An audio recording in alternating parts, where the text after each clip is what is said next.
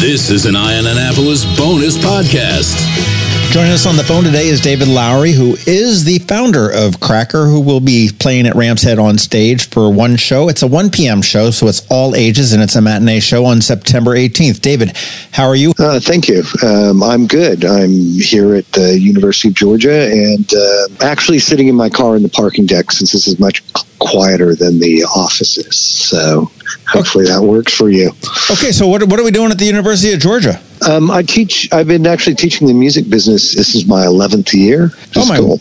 Oh my word! That's that's awesome. Yeah, that is. I have a doctorate. Not that I ever demand that people call me doctor or anything like that, but I actually do kind of qualify to do this. So yeah. Okay, now I got to ask you a question. Which do you prefer better? Do you prefer teaching or do you prefer uh, performing and, and executing? They're actually both kind of similar. Um, I was I was kind of surprised by in, in a way, like if you're teaching a class at a university, um, it's kind of all about having asses in the seats. Yeah. um, I mean, I know it's not exactly that way, but it, like I teach at the business college and I started out just um, they had a problem finding somebody to teach us a, a, certain class here, and I started teaching it, and it got um, after a couple of years, it got really popular. So then I was sort of asked to become full time and teach a couple other classes. So um, oddly, I thought I was kind of like finding a job that wasn't so much like the music business, but it is actually in a weird way like the music business. What do you teach the students? I mean, is it are you teaching them on you know how to manage themselves as a performer or? I started teaching this class called business fundamentals as applied to the music business. And i think it was a little bit like the dark you know defense of the dark arts at hogwarts you know. Um, it had a, they had a teacher every different year. Um, it's sort of an odd class in that you're sort of teaching it's in the business college sort of teaching people like fundamentals of business like things like accounting uh, strategy, economics, finance, risk management, all these things like that.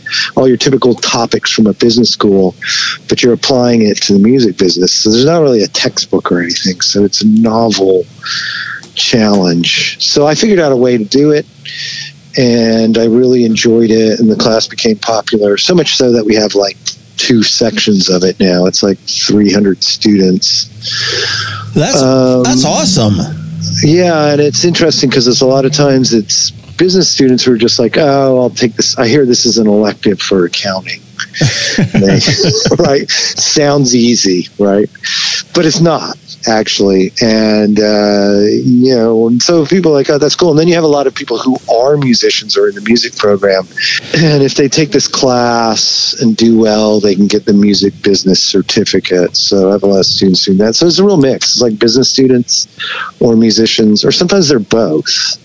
In a weird way, it's like, um, it's kind of like maybe the Moneyball of the music business because I, you know, I, I, get to explain these interesting things like why are there paper tickets still? Why do we have paper tickets? You know, why is it like an airline ticket? You know, right? An airline, you know, you just show your.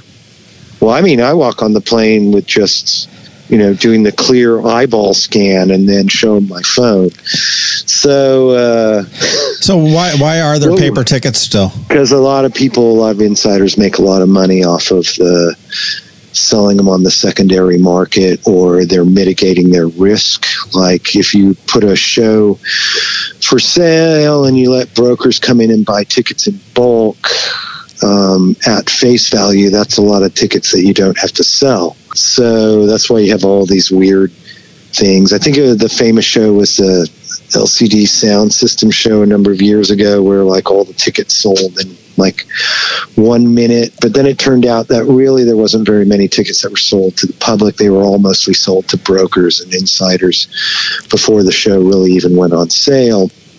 And because uh, in a way the concert promoter is offloading all their risk of selling those tickets so you see them like even down to the level of the um, i mean i'm sure Ram's Head isn't selling directly to brokers, but you see, like even at like a show at like Ram's Head, where you'll see quite a number of tickets um, get scooped up and then sold uh, at a markup on StubHub. Sure. You know, maybe for a show like ours, it might only be 15 or 20, but there's actually large organized groups, perfectly legal, who go and buy bulk tickets, sort of with the idea that certain shows become really popular and you can make 10 times the face value on them. There, there you go, man. I'm getting my education in uh, in yeah. music business here. But let, us talk about the music. Music. I mean, you are the founder of Cracker, which has been around since 1990, which was sort of the I wouldn't say successor of, but it was next in your step of career from uh, Camper Van Beethoven, and you founded it with Johnny Hickman. Yeah, I founded it with Johnny Hickman, and actually Davey Faragher was somebody that we knew growing up in uh, Redlands, California. He's he's on the first two albums, but uh, he went off. He's kind of more of a side person. He went off to play with John Hiatt, and then of course Elvis Costello. Right. You know he's in Elvis Costello and the Imposters because yeah. it's the original band, except with Davey Faragher on bass. That's why it's the imposters, I did, not the I, attractions. It's I, because Davey Faragher's on bass. He is the imposter. I did not know that. That's so, funny. That's yeah, funny. actually, and I'm going to see him next month because he's playing in Atlanta. So yeah, is that is that where you're based now, Atlanta? Pretty much. I'm based in Athens, Georgia, mostly. Um, I still have a house in Richmond, Virginia. Okay. Me and my wife kind of split our time between the two, but um, we're down here mostly. Not a bad deal. Now, how did how did you and Johnny meet to form Cracker? Uh, we knew each other f- since like 1979, I think. Oh, wow. um, we both auditioned for a sort of a cover event band that was starting to perform new wave and punk rock. Uh, and uh, we sort of went like, uh, you know, looking for something to do. We, we ultimately didn't I don't know if that band ever formed or anything like that, but we kept each other's phone numbers and sort of kept in contact over the years and uh, played in a few other little side bands and stuff like that over the years. And then when Camper broke up, I got him to see if he wanted to form a new ensemble. And it became Cracker. And you've been going strong since 1990. And I, I, I'd probably arguably say your you know, top hits are Low Teen Angst and Eurotrash Girl.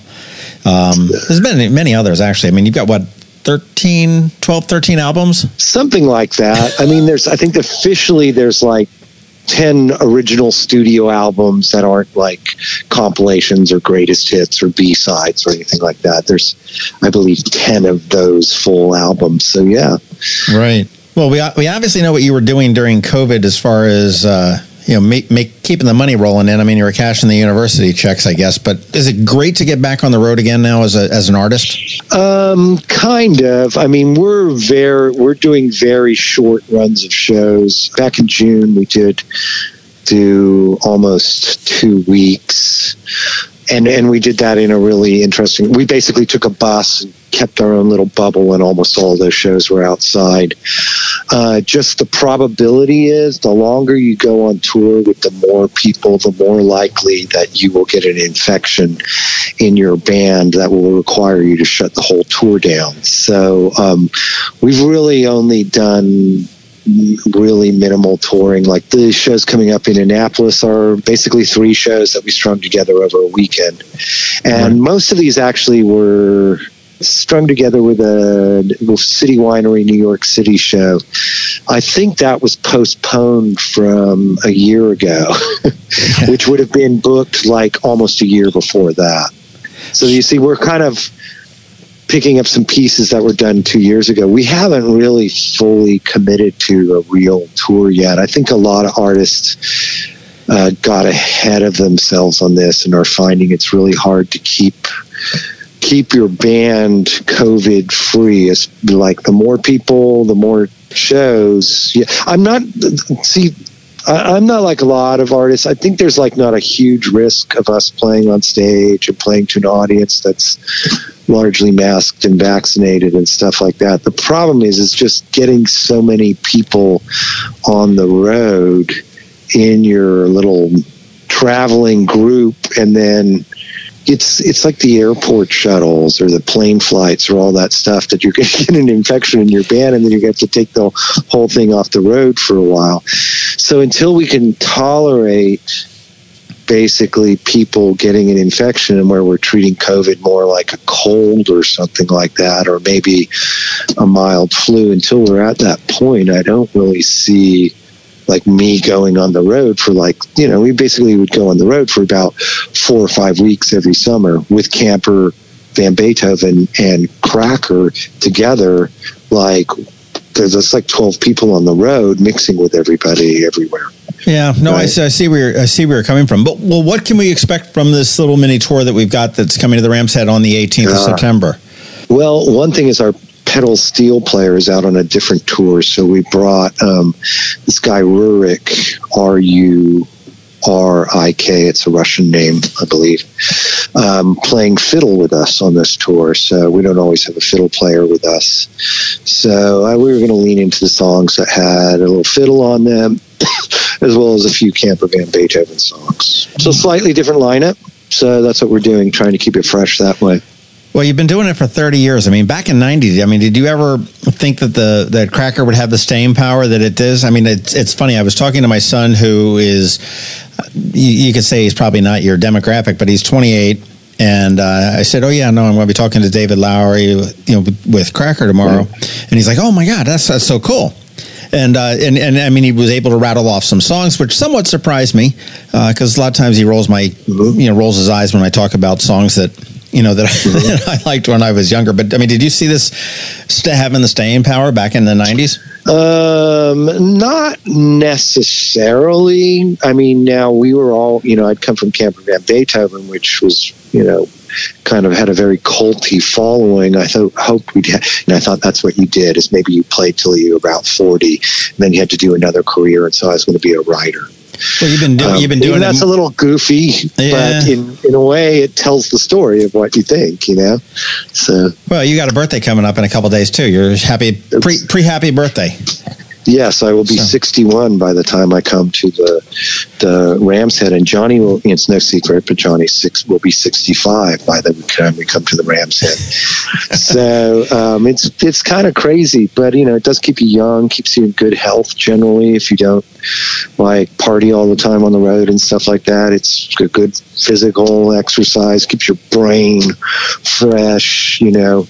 And oh, I was going to say this about your son, maybe knowing the band uh, is what what other kind of stuff does he like? Is he maybe more He's big, he's big. He's big in EDM. Uh, you know, the, EDM. the, Oh, okay. The, the tech and everything, everything else, and that, that's why I was surprised. I mean, we used to go yeah, to. Yeah, that's why I have no idea why would know us, but um, but sometimes we we've developed a you know pretty strong following among sort of in the Americana world and the jam band kind of world Mm-hmm. to a certain extent with Cracker, and that tends both of those tend to skew young. Uh, younger than what you know a normal alternative rock band's audience would be at this age, right? I, li- I, li- I like Yeah. to think that I taught my kids to have an appreciation, whether you like it or not, just an appreciation of different types of music. Because I, I used to go to the uh, Warp Festival with them, and they were always like, "What the hell are you doing here, Dad?" And I'm like, you know, you'd hear a screamo band, and I'd be like, Yeah. you know. I don't like it. Yeah. I'm not buying. I'm not Yeah. going out to buy the CD. I, you know, I but Uh-huh. I appreciate, you know, the artistry and the work that goes behind it. But it's uh, it's Yeah. it's kind of funny there. And you know, I tell you one thing that I love about you personally, I guess, and is is that the way that you took on sort of the industry with uh, you know Spotify and Napster. As far as Mm-hmm. the way you know the streaming, and I mean, personally for me, nothing beats live music. And Uh-huh. if if I need to beat live music, it's going to be with vinyl, not Uh-huh. you know, not CD. I mean, you can keep the eight tracks and the cassettes, but that's uh, you know vinyl and live. But live music, there's something about it that you you just can't replicate. And you, know, you sort of led the charge on some. I I guess they were class action suits or settlements or whatever it was for royalties. They were class action lawsuits, and they were not necessarily for low royalties. Although we can we can talk about that, it's a more complicated argument. It was actually for just the absence of royalties being properly paid, which um, specifically song. I had a class action on behalf of songwriters because.